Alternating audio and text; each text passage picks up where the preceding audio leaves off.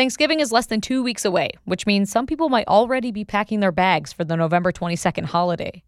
Matt Guilhem reports the Transportation Security Administration is bracing for one of the busiest Thanksgivings on record. The TSA says it expects to see a 5% rise in the number of people looking to make it home in time for turkey. That translates to screening some 25 million passengers for flights in the coming days. A release from the agency says those hordes of people will start taking to the sky for the holiday as early as Friday. Last year, the TSA noticed more people leaving earlier for Thanksgiving rather than making their ritual treks the day before the holiday. But as families trickle into their destinations, the agency expects they'll leave in mass.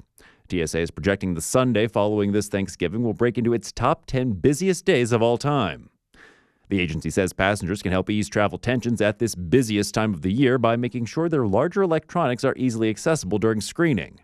Another tip dress for success. The TSA recommends avoiding big belts and bulky jewelry. Finally, the most important guidance from the agency boils down to just three simple words get there early. Matt Guilhem, Boise State Public Radio News.